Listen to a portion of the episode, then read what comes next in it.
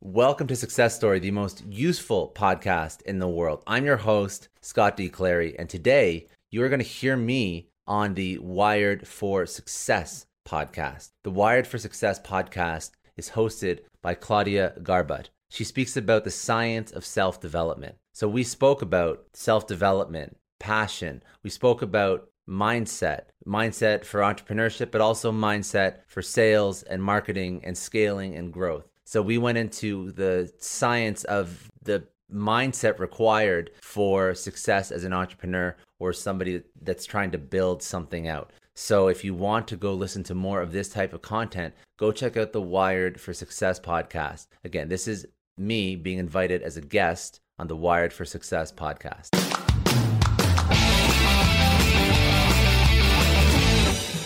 Hey everyone, and welcome back to a brand new episode of the Wired for Success podcast, where we talk about all things science, self-development, and entrepreneurship that help you get to that next level of success in your life and business. Today, I'm bringing you another interview episode, and my guest today is business executive, entrepreneur, and podcast host, Scott D. Clary. He has sold and marketed to the most iconic Fortune 500 brands throughout his career. His work has been featured in over 100 news sites and publications.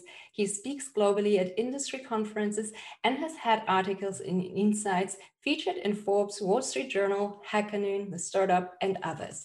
He currently runs a global software as a service sales and marketing organization and is the host of the Success Story podcast, where he interviews inspirational people, mentors, and leaders. So I'm really looking forward to hearing his insights on what's working and what's not working in digital marketing and sales right now. So welcome, Scott, and thank you so much for taking the time to be on my show today. Thank you, Claudia, and thank you for giving me the opportunity. I really appreciate it.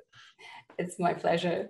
So let's start by talking a little bit about your background and how you ended up doing what you're doing. It sounds like you're still working a 9-to-5 while building your business as a side hustle. Is that right? That's correct. Yeah. So I think from a young age, firstly, I guess it would help to get some context from the family that I came from, just a very brief primer. So my background is not in entrepreneurship. My background is not even in private industry or tech. Family is mostly law enforcement, police. Father worked for CSIS, which, to put it in perspective, is similar to like a Canadian Secret Service, intelligence, CIA type. So very, very, a family of government, but in the law enforcement realm. My path was probably going to be, I thought it was going to be either law enforcement or criminal law or some form of law. I was in pre-law criminology in university, started working in tech for a telco early on in my career as I was coming out of high school throughout university, ended up making good money in sales in tech. Just realized that I was quite good at it and always sort of was in that top percentile of people that I worked with in whatever group I was in, because I had moved up. I moved up through different departments as my career progressed. Company was Bell Canada, which is a very, very large telco in Canada. And as I was finishing up my undergrad, I kind of had the choice. I could keep going and keep seeing where my career could take me, or I could go back to school, potentially law school. I actually finished all the tests required for policing, but I chose not to go down that path or apply for any police forces, chose not to go back to law school. I said, I'll give myself till I'm 30, see how much money I can make. And if, I can't make it in tech and I can't really, be an executive of a director, VP, whatever, of a large company, then maybe I'll revisit my career. But I was doing well. I was doing very well. And I felt like every year almost I was either moving to a different department or, there was some progression every single year because of my performance. And I thought, well, it's silly to just cut this short. Let's see how far I can take this. So anyways, So after university, kept working at same company for Bell for a while, moved into a sales leadership role at another company, then sales and marketing leadership, and then moved into individual consulting for a while, because of course, as a young ambitious salesperson and sales and marketing person, you thought you're God's gift to business, which you obviously aren't, but you thought, you know, oh, look at what I've done in my career. Like I'm making X amount of dollars. Somebody else can benefit from, you know, what I've learned. And obviously you find out very quickly that you aren't that special, and it's difficult to just go into a consulting business. I tried it on my own, was overworked, tired, you know, stressed out, did it with partners who I found who were also trying to be like, almost like fractional CXOs, so outsourced CXOs, and it was a little bit better. We closed some large accounts as fractional CXOs, had some great contracts, but still at the end of the day, it was all of our first forays into entrepreneurship and consulting, and it was difficult because as a consultant, anybody who's a consultant will recognize this. You put in your 40 hours of client work, and then you have to post to social, go find new customers. You have to go build like, and that's the stuff that you start at 5 o'clock at night or 6 o'clock at night, right? So because we had the long-term contracts that we were very happy with, we were actually in one company, various companies, but we were in office for like, you know, we'd drive down into the office, show up at 9 o'clock, work for 5 hours as a fractional CXO. And then you drive home and then you're like, okay, so this contract is going to be great for 6 months. But what do we do after that? Because you realize it's not a job, it's a contract and you're the consultant. So you have to go figure out how to get more business. Anyway, so it was difficult. None of us were really set up for it properly. We didn't really know what we were getting ourselves into. We all went our separate ways. We all went back to work for companies. We all went back into permanent executive roles in companies. Right. And that's sort of what's led me to where I'm at now. So I joined one particular company.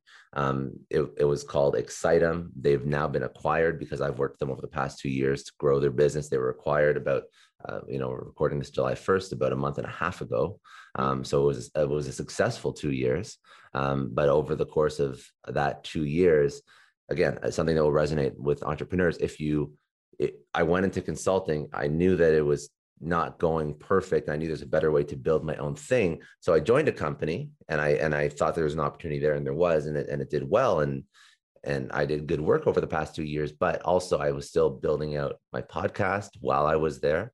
I was building out an email list, which now has parlayed into a newsletter that I send out. So it turned into a full-time job plus side hustle as my newer version of entrepreneurship. And that's worked out well. It's been a more sustainable version. We can talk about, sustainability, long-term entrepreneurship, side hustles. That's what I've lived over the past 2.5 years. And that's what has led the podcast to be a success, has led the newsletter and the email list and the brand that I've built to be successful. Not successful as in like, I'm the epitome of podcasts, I'm the epitome of people that write newsletters, but it's growing. And in my mind, that's the metric that I look for. Is it growing? Am I getting a larger community? Am I getting more people listening, more people reading the newsletter, whatever it may be? What's your metric? But by all accounts across, all the different things that I do on the side, they're all growing. And now they've grown to the point where they're turning into more viable businesses because I've built a fair amount of, audience around these assets. And that's where I'm at now. So that's sort of my story. That's my Coles Notes story. So that's a very interesting story. And I mean, do you see yourself staying on that trajectory long-term? So do you want to stay an employee and an entrepreneur at the same time, or do you plan on leaving your company? We don't know them. That's a good. Well, I think it would be naive to say that somebody who is very entrepreneurial, would stay with the company for the next 30 years. Right. Now, when do I leave? That's a good question, and I don't know. And I don't know if I leave. And I even have perhaps one more career for it. That's also not off the table.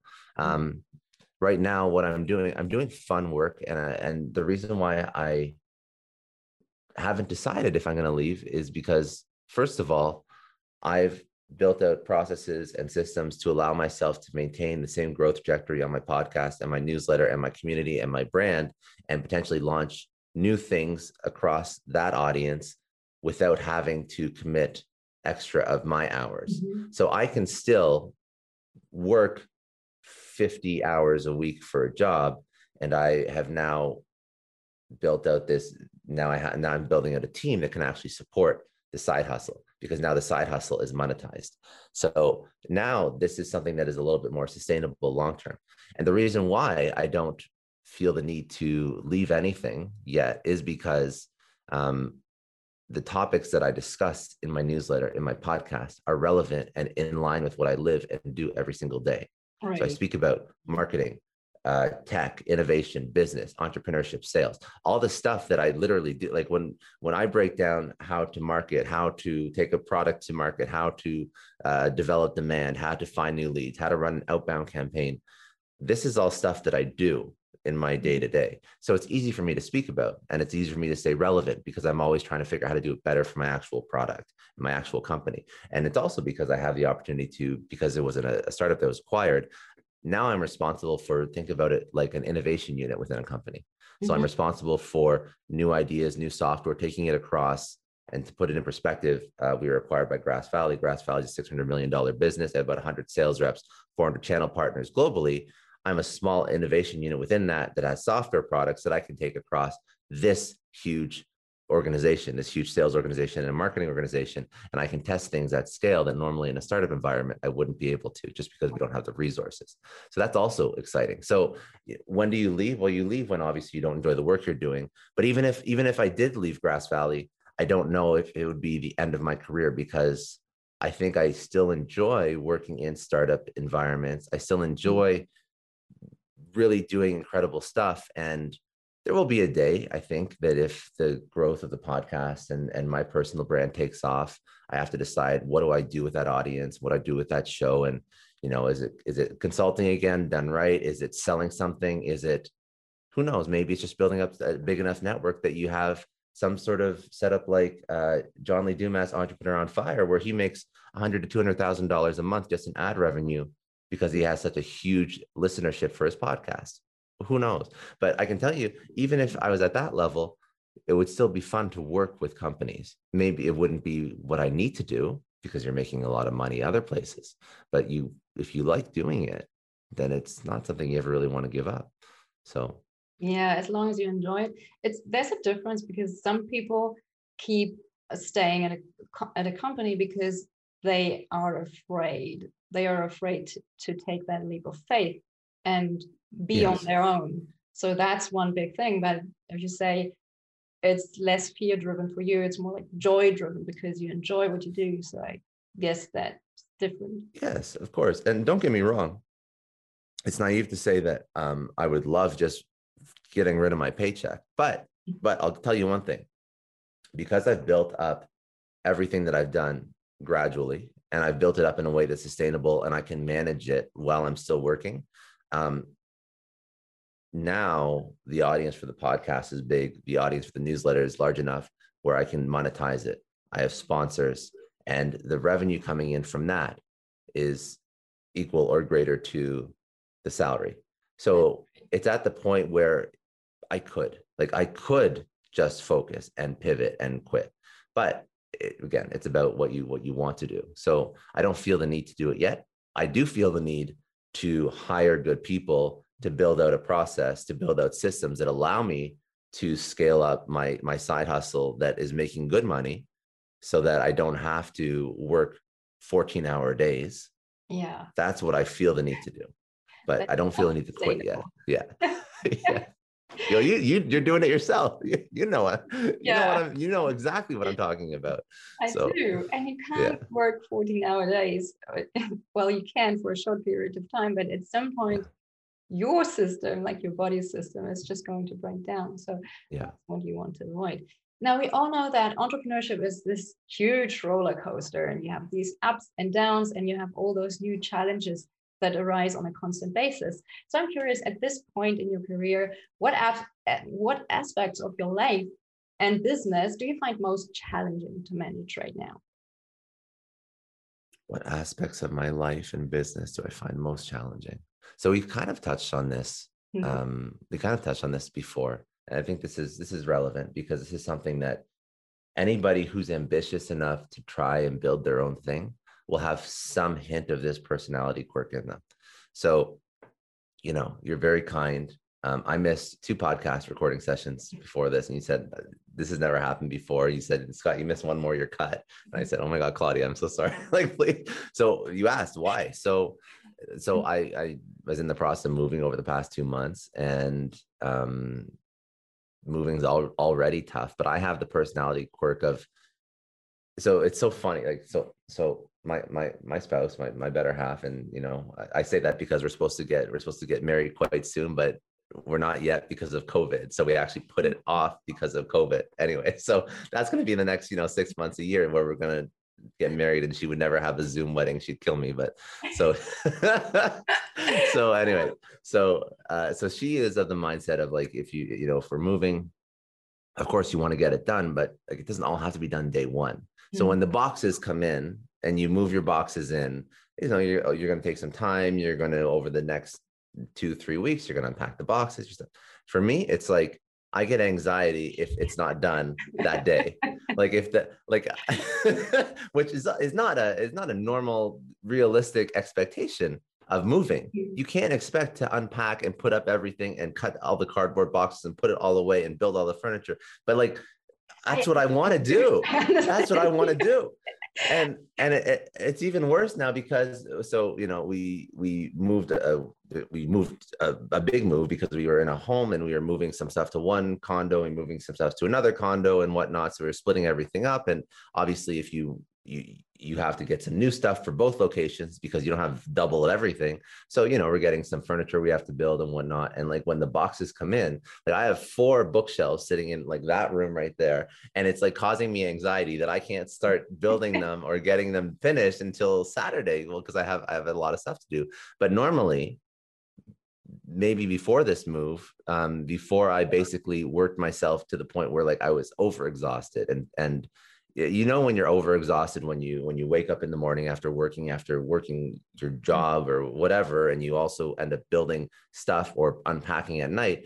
And I can tell I'm overexhausted when I start to sleep through my alarm. Yeah. When regardless of, I could have like, the alarm's loud. It's like a, whatever. It's not a peaceful alarm. It's not like a nice little melody that wakes you up. It's like, I do the loud alarm, right? And when I sleep through that in the morning, that's when you know that you've done it too much, because that's your body telling you something. Exactly. And it got to the point where during this move, because I was trying to do everything at once and unpack everything at once, I would sleep through 2, 3, 4 alarms in the morning. And it wasn't like I was waking up hitting snooze. It was just sleep right through them. So I think that's something that I struggle with. That's a personality trait that I struggle with. And it can be obviously, you can see that could be an effective personality trait in the right context, but it can be taken to an extreme, which is not healthy, obviously. Mm-hmm. And then actually end up doing more harm than good, because your back's sore or whatever, and you slept through, and now maybe you missed a phone call for work or whatever, but you're not getting anything done the next day either, because you're done, you're exhausted. So that's something that, I guess it could be a blessing and a curse depending on what you're trying to take on. But I think you have to be self-aware of that personality quirk, because entrepreneurs will always try and do too much. And it's compounded when you are a less experienced entrepreneur trying to build something, and say it's compounded with another quite common personality quirk for an entrepreneur is to chase the shiny object, right? To chase the new thing and to try new things all the time. But again, it's a great thing to have that curiosity.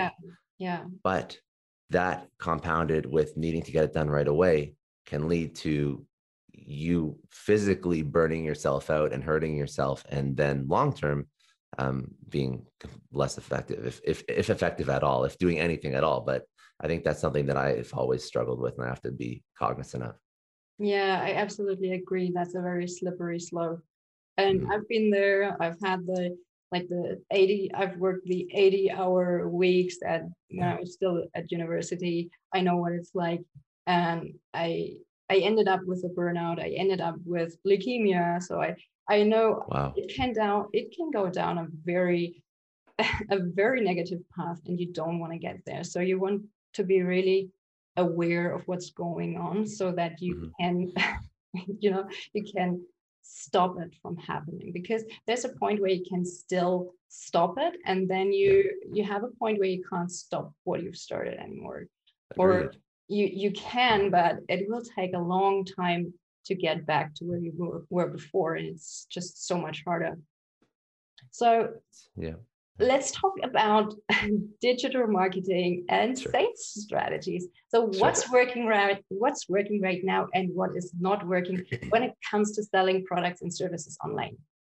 Sure. So the things that are not working are blasting out automated campaigns to hundreds of thousands of people, the spray and pray model of sales, right? This is not a where you just reach out to as many people as you can.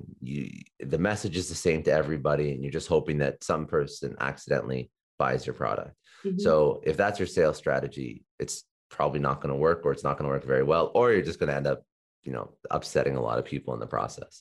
So in terms of sales, if you are going to be selling something, I do believe that sales has to be aligned with your marketing approach and how you're building out your own personal brand and everything like you're doing, Claudia. And that's the way I believe you should build out your own brand so that it can reinforce sales. And when you are doing sales, a very simple, we'll talk about marketing in a second, but a very simple framework to be successful at sales is first, you identify the companies that you want to actually target. So this is in more technical jargon, ideal customer profile. Yeah. And then you target the person within the company, the persona, it could be like CMO or, VP sales or director of finance. It doesn't matter.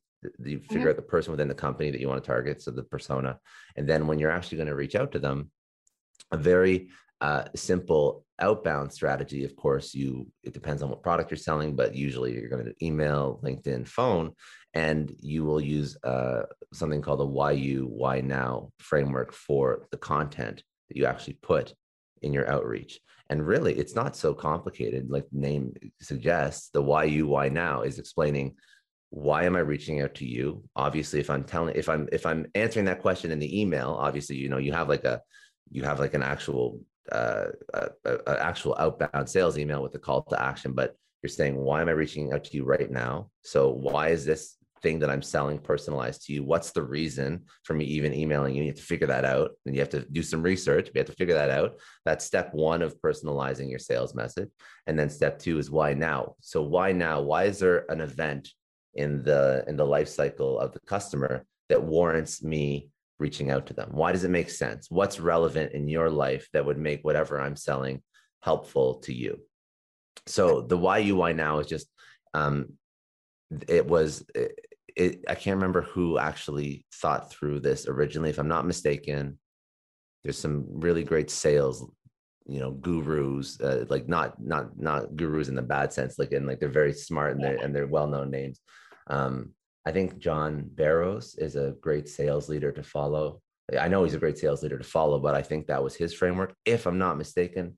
And if I am mistaken, I'm very sorry to whoever is not John. There's also Jeff Hoffman, who has a great framework. He also could be responsible. I'm blanking on who's actually responsible for building this framework, but it's quite simple, right? It's very simple at its core. These are the things that you want to answer in the email that you're sending out, or in the LinkedIn message you're sending out, or in the phone call. You have to make sure that it's personalized, relevant, and timely as well. There has to be a timely event in the customer's business that makes it so that they would care about your product or your service that you're offering. So that's a very quick and simple framework for automatically being a better seller of your services. Now, the second component of that, it's great to just send emails and to send messages on LinkedIn, but let's also, let's focus on the marketing thing. So the brand, and you want to build up your brand, and the way to market in 2021, in my opinion, the most effective way is to become a media company, is to create content across as many social platforms as you can.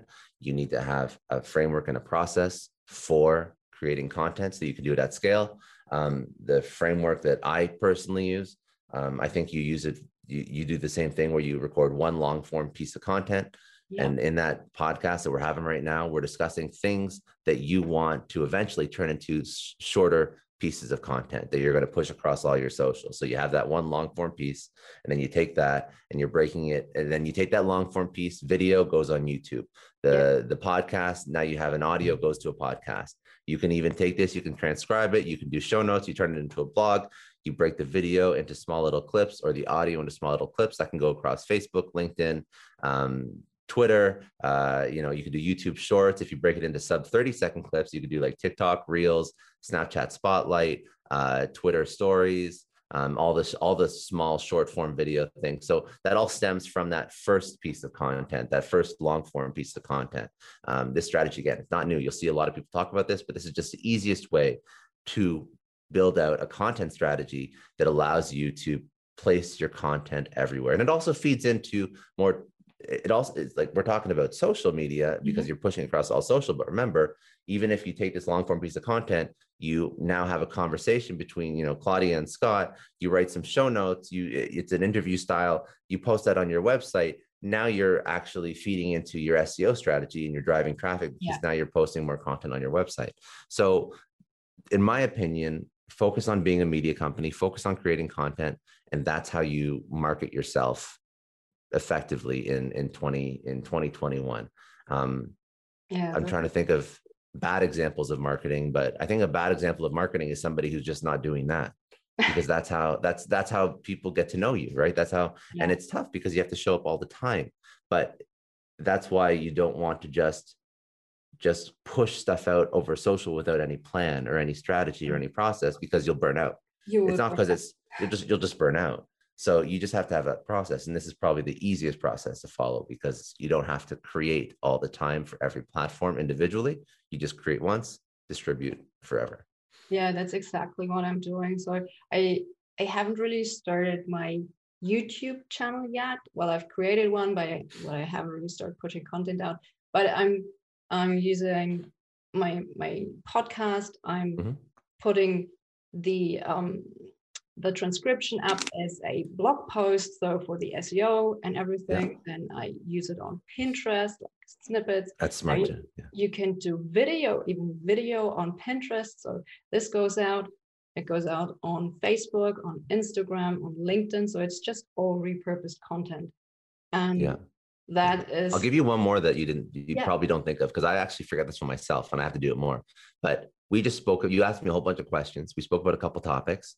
If you transcribe it, you can now see all the different timestamps, and you can see when we spoke about different topics. So now you can actually break it down into almost like a Q&A format if you really wanted to. But what you can do, you can go to Quora and you can find people asking questions about topics that we discussed on the show. And you take the stuff that we spoke about and the answers that you got, and then you go answer people on Quora. And that's going to drive traffic from Quora too. Mm-hmm. And people don't think about Quora. Quora and Pinterest are two things that if you can get well, if you can figure them out, they can drive traffic. But most people forget about them.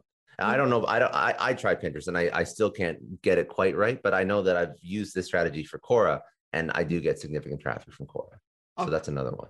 Yeah, I have to try that. At some point, Pinterest worked really well. And then something happened and I wasn't consistent anymore. That's usually, that's the case with most. You stop being consistent and you everything goes downhill. So what marketing trends do you see emerging right now? And what changes do you predict based on those trends? So the trends, this was an answer to, I can't remember who told me this on the podcast, but I thought it was very prolific and insightful.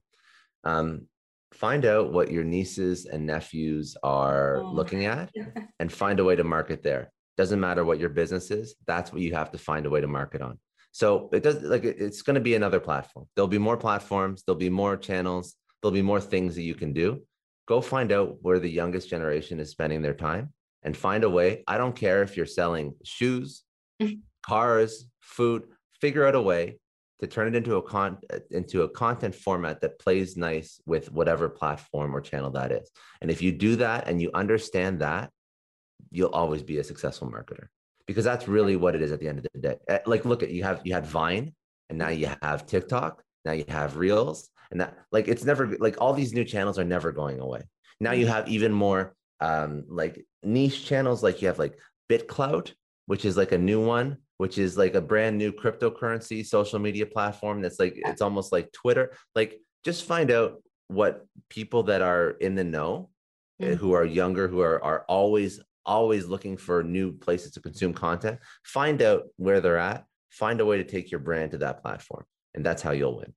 Great. And that's just the mindset that you have to have as a CMO, as an entrepreneur. It doesn't really matter. You could be a CMO of a Fortune 100 company. If you ignore that, advice, that simple advice, you will eventually become, you know, maybe you'll be too big to fail for many years. But I think many people thought like Blockbuster wouldn't fail, or, you know, like people thought, you know, like all these different like use cases of people and examples and case studies of people that were enormous, gigantic companies that, for not always for marketing purposes, there was also business issues that they didn't really tackle. But regardless, it's the same mindset of somebody that's going to, you know, go through a digital transformation in their business is going to be the same mindset of somebody, a CEO, executive, CMO, that's going to try and figure out a way to get some content on TikTok. It's a mindset that you have to have. And I think that's really important.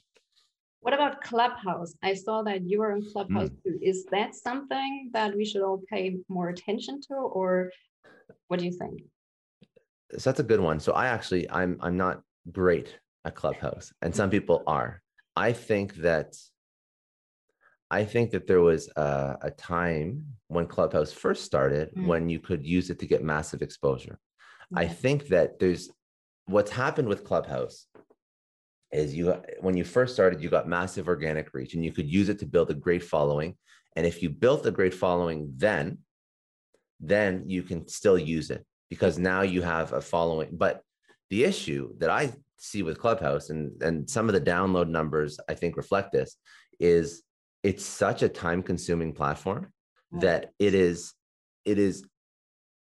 so time-consuming that it inhibits you to be effective long-term, just because you have to have a job, you have to have, you know, take care of your family. You have to, like, it's like, I can start on Twitter today and I can bulk, I can like batch schedule my posts, and I can do that for 2 years with relatively little disruption in my life, right? I can write a couple posts on a Sunday afternoon, I can schedule them. And after like 2 years of tweeting, I'm going to start developing an audience. But if I have to, for like 2 years, go on Clubhouse with zero presence and spend an hour, 2 hours, 3 hours every single day on there with no following, that's very inhibitive. And I think that that's why you see like downloads on Clubhouse have dropped like 90%. So I'm not saying that it's impossible. I personally haven't figured it out, and I've tried to figure it out. And I feel like I feel like there's better ways to build out an audience. Again, we're talking about sustainability, long-term, you know, managing your life, your family, potentially your career. I think you have to be cognizant and aware of that. And I think that has to drive your strategy. And for me, that's why I'm not spending as much time on Clubhouse, because there's other ways that have a higher ROI on the time invested for the time being. I was wondering about that platform, and, you know, the live launch method. It's one of those strategies that has been around for years and that worked really well, where people ran all those challenges. But now you see challenges. Everyone runs challenges. It doesn't work as well as before. And I was wondering, maybe we could take that format, like the live launch strategy, and have it on Clubhouse, something like that. So kind of like a sort of masterclass or a series of masterclasses for people to join. See, I don't mind that idea, but the issue with Clubhouse is I don't get anybody's email. It's less than like, I can't even message somebody. I don't think, you can't message somebody on the platform. So that's, you know, you never build what's the saying? You never build like the castle in someone else's whatever garden or whatever the saying is. And that's already an issue with many social media platforms, because people get deplatformed or they get their account hacked, or a variety of reasons they lose their audience, right? Look at the most prolific example would be Donald Trump, right? That's the epitome of losing an audience. But that happens to a lot of people for a variety of reasons. Not always because they get deplatformed or banned, they get their account, whatever. But that's why I always bring it back to, you know, you have to control your interaction. You have to build a community that you can control, not control the interaction, build a community you can control. So you have to, that's why I lead people back to signing up for a newsletter, because then it's an email that I have that I can directly communicate. And I think that that's something to be said. And that's why, you know, do I want to invest? Do I want to invest that much time in building? Like, there has to be an ROI, right? Like, so that means that if I'm going to be on Clubhouse, if I'm going to be on Clubhouse and do a live launch on Clubhouse, that means that the ROI on investing in Clubhouse, my time on Clubhouse, has to have enough organic reach that it's eventually going to lead back to all my other social assets or my email list, that I can build that community and use it in 5 years from now, whenever I want to do something with it. But if it doesn't have it, if it doesn't have that organic reach, then Clubhouse uses its utility. It doesn't make any sense anymore. Yeah. And that's what I like. Twitter Spaces is the same thing as Clubhouse, but then at least with Twitter Spaces, I have the ability to build a Twitter community. Because I already have Twitter and I can DM people anytime. And then hopefully, you know, I get a huge organic reach on Twitter, like millions of impressions on Twitter. And then Twitter is actually my number one referrer for my email list. Wow. Surprisingly enough, even though it's not my biggest following, it's my number one referrer for my email list, my newsletter. And I use my email list for my newsletter right now, but I mean, like, if you have a strong email list, I know people that have such a great email list, and I don't sell courses right now, but I know people that do sell courses. And I remember I spoke to one guy who had a great email list, and he said, Scott, our email list was so good that if we launched a course, I could guarantee that in 24 hours, I'd make $100,000. Wow. Because every time I sent an email, that was the average amount of people that would buy whatever I put out.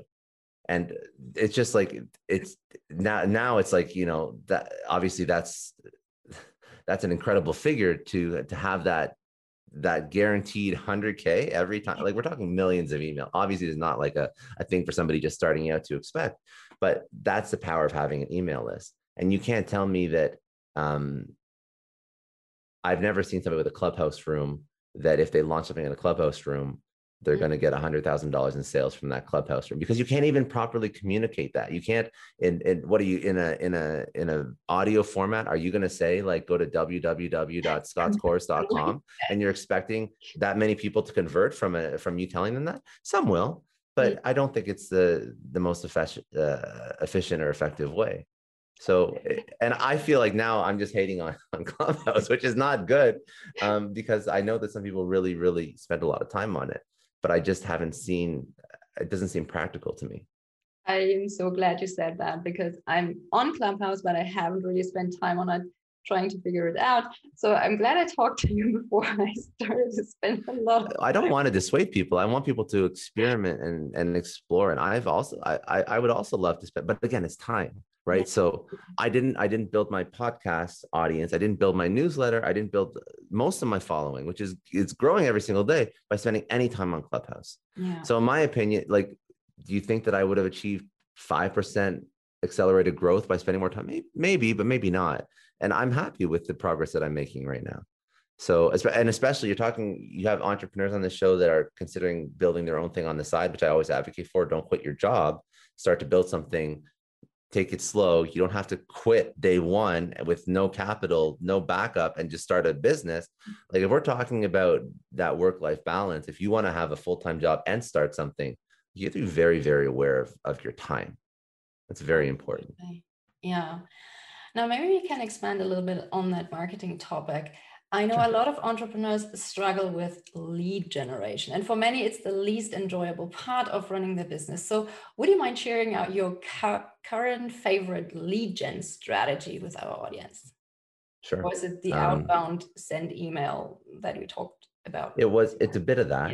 Yeah. That's what I use for, like, my business. That's what I use for. That's literally what I use for when I'm selling software or anything, really, but obviously I'm in software. So, I would say, an unexpected lead gen tool would be Twitter or LinkedIn, because again, if you build up enough following and you speak about what you do, and you make it clear what you do for a living and what you sell or what you want to sell, you will have people reaching out to you and asking for that. And even if you don't make it clear, I still have, like, because I don't sell anything, but people come to me and say, hey, can you do some marketing consulting? Can you do some sales consulting? Can you help me with this, that, or the other? Because I saw your post. So build it and they will come, kind of, but not like in all seriousness.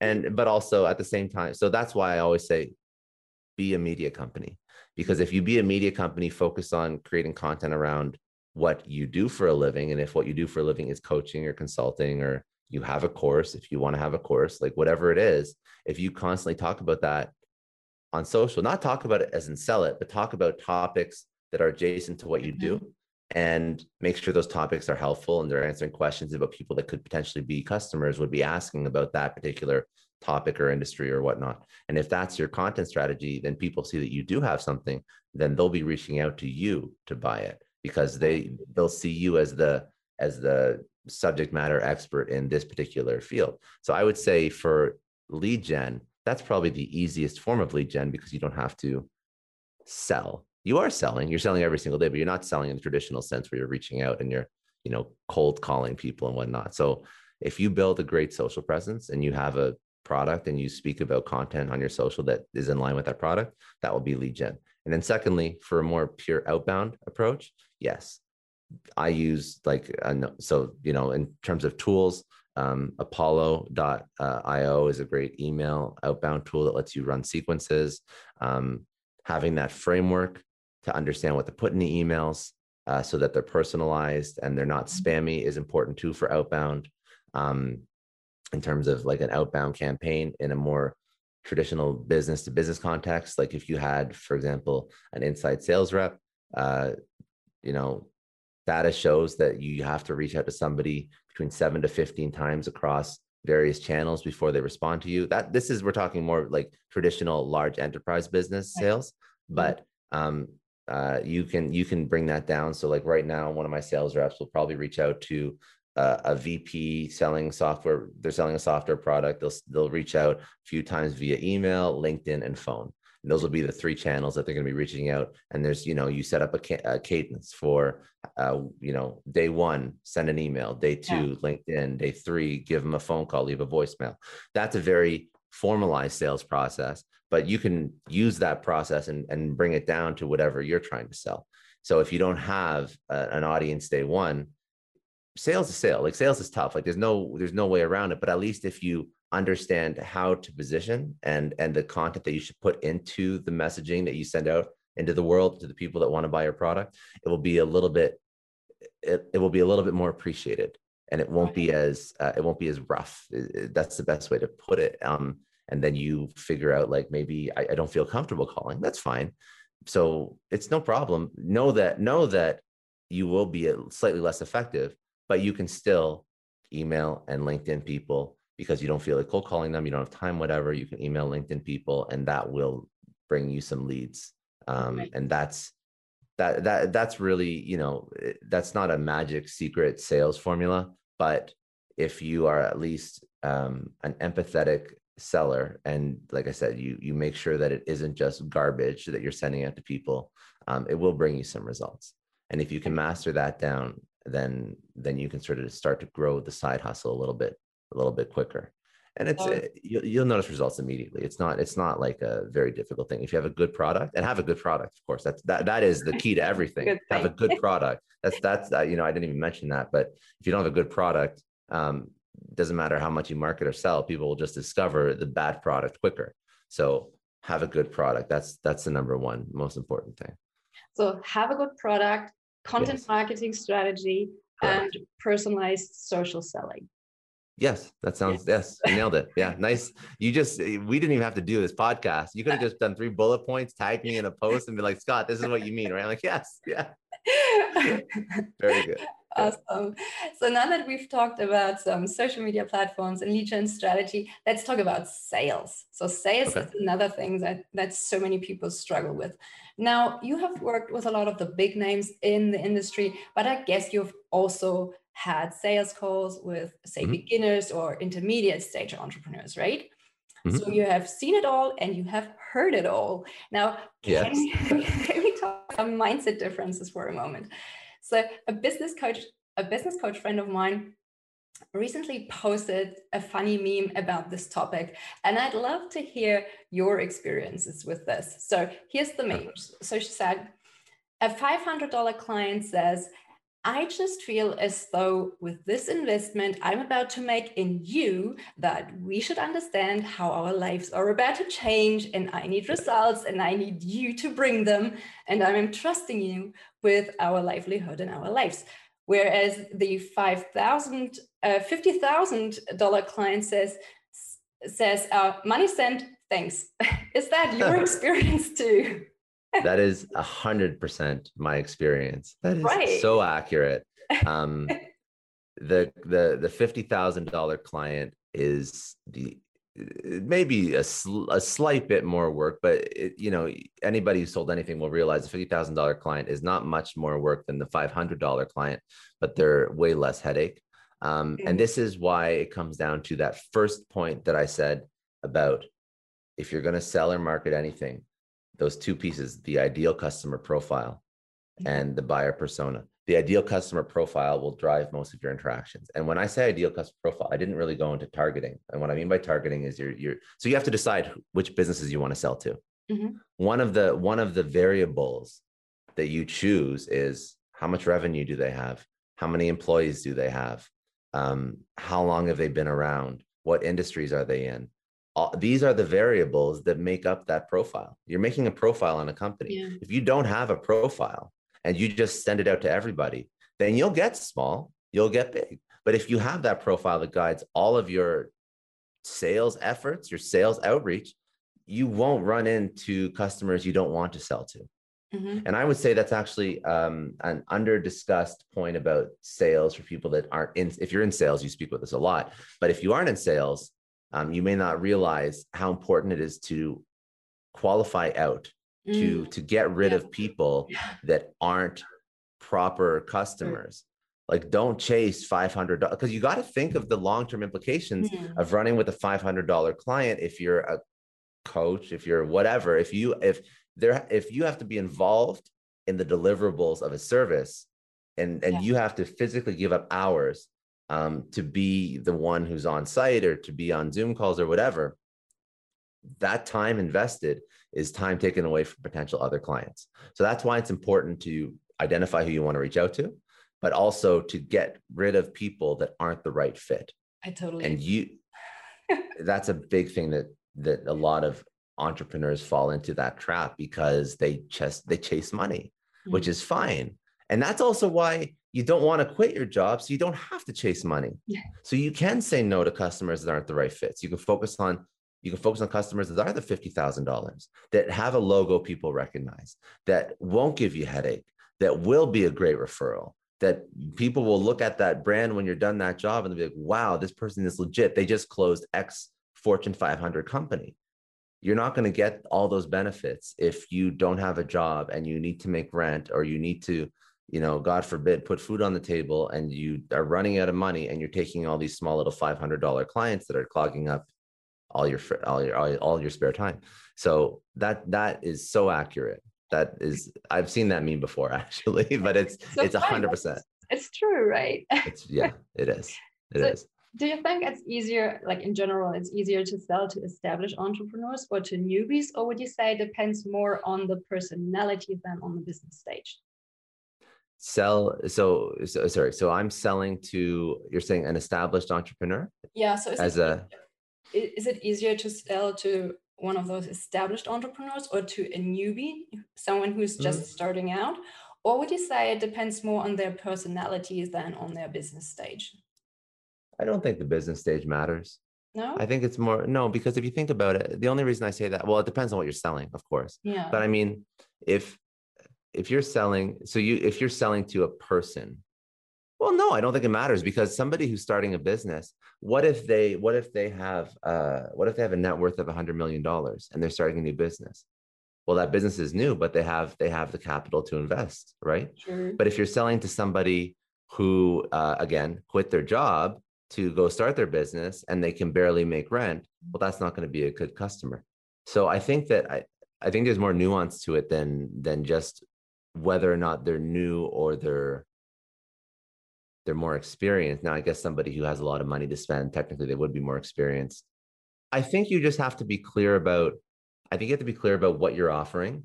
I think you have to be clear about the customer expectations as well, the deliverables, what it is. Say you have somebody who's more experienced and they can understand what they're purchasing. Well, that's akin to selling to the person who spends $50,000, right? Mm. You're selling to somebody who knows what they're getting. And somebody who knows what they're getting is going to be more confident and probably be able to spend more on whatever product or service you're selling anyways, and understand the deliverables. I would say, yeah, I would say less about experience and more about personality. I don't say personality, because it's not really personality, but maybe I'm trying to think how, that's a good question, actually. That's a really good question. What I see sometimes is that beginners, I mean, not always, but they tend to be more price shoppers, and more experienced people tend to be more value shoppers. So how do you vet that? You're not going to say like, oh, how long have you been in business? No, you can't tell until you talk to them. So it's hard to. But maybe that brings us back to qualifying out. Exactly. So maybe that's why you do a discovery call and then you qualify out when you realize that they're price shopping and they say, well, if I want to work with you, I need to have X amount of deliverables. I need to do this. And it's an unreasonable thing that they're asking for in terms of what they expect from working with you. Then that's when I would qualify out. Yeah. So I think it's less, actually, this is my final answer on this one. I think it's less about who you're working with and more about your ability to figure out and ask the right questions and to qualify out or to say they're a good client. I think it's on you to figure that out, not on them. Probably. Yeah. I think that's probably the best advice I can give. Because if you ask the right questions and you have the confidence to qualify people or say they're the right fit or not, then I think that's probably the best way to work with a group or a customer group that you may not have the ability to really investigate. Because when you're selling to business, you really can find out when they were founded. You can find out how many employees they have. You can go on LinkedIn. You can even, if it's a big enough entrepreneur and they have a team, you can go on LinkedIn. And you always do your research before you do the call anyway. So you should have a good idea. You can also see, like, you know, what does their website look like? What type of, you know, like, do they have a team behind them? What have they done in the past? A quick Google search. Have they been functioning in this space for a while now? I think you can tell pretty quickly who's legit and who's not legit, as in like they're running a legitimate business, but who's had success and who has some sort of longevity behind what they're doing. Because even by going to somebody's website, even if they have a website, you know, if they have had success, they're going to have something up there in the world that you can go check out. So I think like research, understanding what to ask, qualifying out, those are all the things that drive and help you sell better. And not sell as in like close. When I say sell, I mean like just like cause you less stress in when you actually close the deal, because you can close the wrong people and then it's just horrible. Especially as a coach, you don't want those people. They are really just headaches. So I totally agree. Well, think about it like a trainer. Like if I'm a gym trainer, like I want, if I'm gonna get somebody, I'm gonna work with somebody. Like I want them to be in the right mindset. I want them to commit. I want them to, you know, not. If I'm gonna put somebody on a meal plan or on a workout regime, like I want them to stick to it. Exactly. I don't want them. And if they're not gonna stick to it, then it looks bad on me. It looks bad on me. You know what I mean? If they're on Instagram saying like, oh, you know, Scott couldn't, you know, help me lose weight, or Scott couldn't, increase my, you know, 1RM or my bench or whatever, or my squat. And then it's because they don't go to the gym. It's because they eat whatever they want. They drink all weekend. And that looks bad on me as a personal trainer. So obviously some things are more visible than others, but I mean, everything comes back. So I think you have to be careful of your own brand when you close clients. And I don't think people think about that, but you close the right client, it can accelerate your business exponentially, like quite quickly. And also you want it to be a fun experience for everyone, right? It's not fun for them if they don't get the result. It's not fun for you if you have to drag them all the time and they just don't put in the work. So it's not a good experience for either one. And I want to make sure that it's a good experience for both of us when we work together. So I think it's really important, and it's something that people don't often talk about this process of qualifying people, and also to be picky about who you work with and not just say, okay, I can close this client and I will do it just because I can, but to really be aware of who you want to work with. That's why it's so important to set yourself up in a position so you can be picky. True. Yeah. So last but not least, where can our listeners find you online if they would like to connect with you more? Well, first of all, thank you for the conversation. That was a lot of fun. I hope everybody got some value out of that. If they want to connect with me, I have a website, so scottdclary.com. I also have a website for the podcast, successstorypodcast.com, or I was fortunate enough to get all the social at Scott D. Clary. So you can go anywhere and find me there. That's easy. Awesome. Thank you so much, Scott, for sharing all those tips and insights. I really appreciate it, and I'm sure our listeners will appreciate it too. My pleasure. Thank you so much, Claudia. Thanks again. Take care and talk soon. Bye.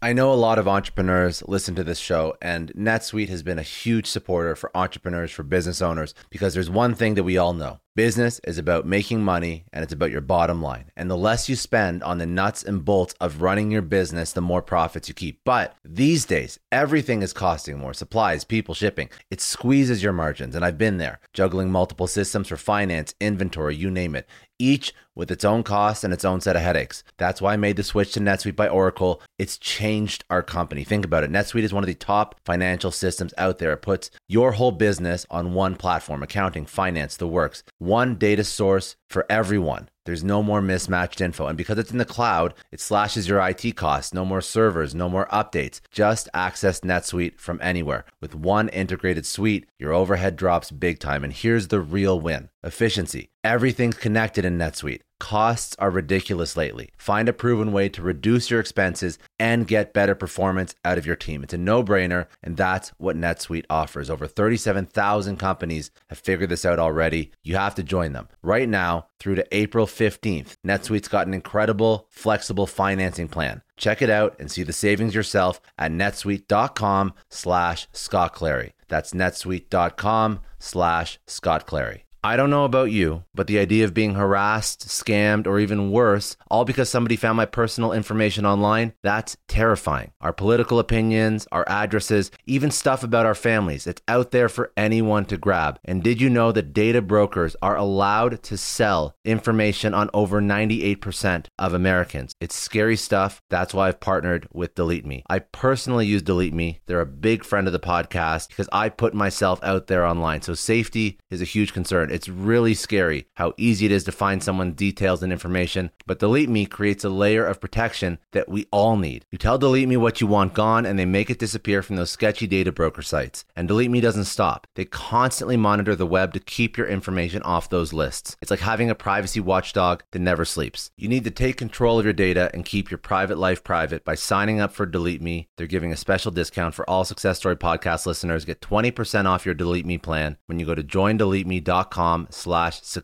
and use promo code success at checkout. The only way to get 20% off is to go to joindeleteme.com/success and enter code success at checkout. joindeleteme.com/success. Hey everyone, I just want to take a second and thank the sponsor of today's episode, Heaven Hill Bottled and Bond Bourbon.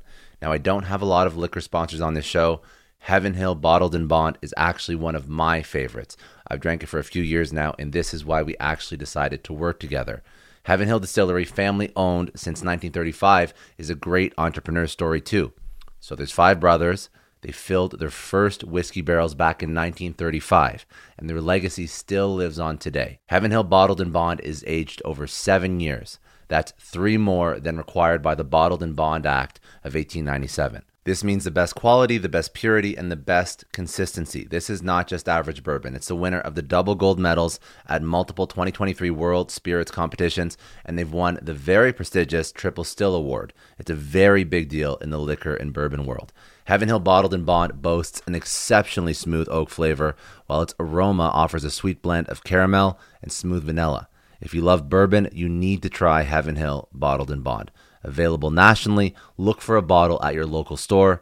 Heaven Hill reminds you to think wisely, drink wisely. Think back to your last few days in the office. Did any of them leave you feeling really accomplished? Not the kind of day where you're running around like crazy, but where you've made real progress on something that matters. Because being busy doesn't always mean being productive, and I bet you we've all been there. And maybe it's time to rethink what it means to get things done. Today's episode is sponsored by Belay, and what they help you do is, instead of getting sucked into emails and to-do lists, they help you delegate tasks and focus on big goals. They can connect you with top-notch US-based talent who are ready to take on those time-consuming tasks that bog you down. Let's be real. There are way more important things you could be doing than bookkeeping or wrangling a packed inbox. They have virtual assistants to handle all of those pesky administrative tasks, or accounting professionals to take care of all your financials. But here's the best part. You don't have to waste weeks searching for the right person. Belay's personalized matching service works quickly, sometimes matching you with the right talent to take stuff off your plate in under a week. Are you ready to try a different way of working? Check out Belay's list of the top 25 things you can delegate to a virtual assistant. It might just change your business and your life. Text SUCCESS, that's SUCCESS, to 55123 to get the list and to start transforming your to-do list with Belay. Thank you so much, Indeed, for sponsoring Success Story. For all business leaders out there, Indeed is a lifesaver. See, we're always driven